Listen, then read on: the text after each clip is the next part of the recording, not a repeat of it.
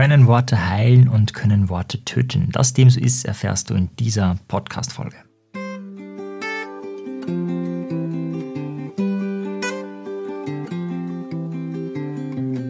Landsiedel NLP Podcast. Landsiedel NLP Podcast.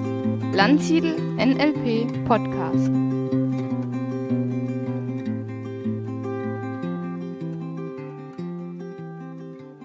Ja, hallo, mein Name ist Mara Zefferer und das ist ein Podcast, der ganz neu rausgekommen ist. Vielleicht magst du auch mal reinhören. Da geht es darum, wie wir mit Worten Menschen beeinflussen, wie wir beeinflusst werden. Und vor allem geht es um ganz viele positive Fallbeispiele, exzellente Fallbeispiele von Milton Erickson, von meinetwegen Jesus Christus, Sokrates und ganz vielen Menschen, die wirklich wahnsinnig Großes bewirkt haben.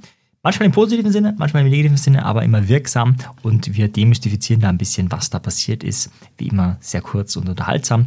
Ja, und heute soll es auch darum gehen, wie Worte unser Leben beeinflussen. Und da fange ich gleich mal mit einem Negativbeispiel an. Ein Mann wird am Herzen operiert. Die Operation geht gut und der Arzt sagt zum Patienten, es ist alles gut gegangen, aber Sie sollten sich in den nächsten Tagen schonen. Wir wollen ja keine Zweit-OP riskieren. Und was ist jetzt im Kopf von diesen Menschen. In diesem, ähm, bei diesen Menschen ist das Einzige, was gerade im Kopf ist, Zweit-OP, Zweit-OP, Zweit-OP. Die Person hat zwar gesagt, es ist alles gut gegangen und wir wollen es nur nicht riskieren, aber trotzdem die Suggestion, die da irgendwie bleibt, ist, es könnte eine Zweit-OP geben. Das ist die Präsupposition, ansonsten ja, würde die Person das ja gar nicht sagen. Und das Einzige, was dieser Mensch im Kopf hatte, war wochenlang eine Zweit-OP. Bis er dann endlich zu einem anderen Arzt gegangen ist und sich durchchecken hat lassen und der gesagt, hey, es ist alles gut, es passt alles, Sie brauchen sich keine Sorgen machen, es ist alles super, alles toll, es gibt nichts. Ja, und so können Worte oft sehr negativ auf uns wirken. Ähm, es ist unglaublich, ja. Mobbing zum Beispiel äh, ist etwas, wo Worte, natürlich viele Worte und viele andere Dinge, bis zu einem Suizid führen können. Ich möchte aber hier eher auf die positiven Aspekte auch ein bisschen ähm, zeigen. Und da gibt es eine Geschichte, die, wenn sie nicht wahr ist, gut erfunden ist. Und zwar ist, geht die folgendermaßen.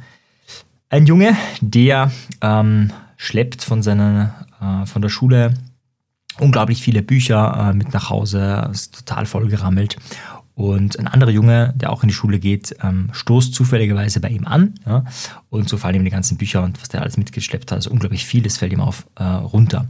Und er hilft ihm, äh, das aufzuheben. Und so gehen sie gemeinsam dann, äh, weil sie denselben Weg haben, nach Hause. Sie lernen sich ein bisschen kennen und sie reden miteinander. Und der Junge, ähm, der nicht so viele Bücher schleppt, der ihm geholfen hat, äh, fragt ihn, ob er mit zu ihm kommen möchte. Und der andere Junge überlegt und denkt sich, hm, naja, und eigentlich und sowieso und überhaupt. Und schlussendlich sagt er ja. Und so hatten die beide einen netten Tag miteinander verbracht und so sind sie dann auch Freunde geworden. Einige Jahre später spricht der Junge, der diese ganzen Bücher mitgeschleppt hat, vor der ganzen Klasse, es ist das letzte Jahr in der Schule, und er spricht vor allen Leuten und sagt, und er dankt seinem Freund, den er damals vor ein paar Jahren kennengelernt hat. Und er erzählt allen, was eigentlich in ihm vorgegangen ist. Eigentlich wollte er sich das Leben nehmen. Eigentlich hat er sich gedacht, das Leben hat keinen Sinn mehr. Und deswegen hat er auch die ganzen Schulbücher mitgenommen. Er hat schon einen Abschiedsbrief geschrieben und wollte einfach niemandem ein Ballast sein. Und so ist er mit ihm, äh, so ist er alleine, wollte er alleine nach Hause gehen und alles äh, zu Hause zusammenpacken.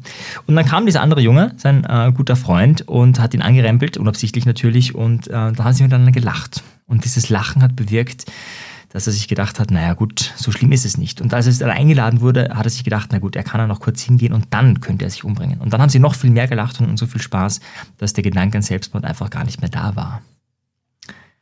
Und in dem Moment hat er natürlich Tränen in den Augen. Dieser Freund, weil er wusste gar nicht, was damals die Wirkung von diesem gemeinsamen Zeit bewirkt hat.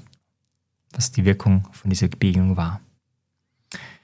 Und ich glaube, dass es viele solcher Fallbeispiele gibt im echten Leben und oft wissen wir es gar nicht zu schätzen. Und ich lade dich ein, in Zukunft andere Menschen auch mehr so zu betrachten, ähm, als jemand, der hier in dieser Welt ist und gerade wenn er ungut drauf ist, wenn er schlecht drauf ist, wenn er dich vielleicht sogar ungut ist, gerade dann äh, dein Herz zu öffnen, ihm offen zu begegnen, weil vielleicht bewirkt es eine Transformation, vielleicht bewirkt es etwas, was du und auch er vielleicht gar nicht erwartet haben oder hätten.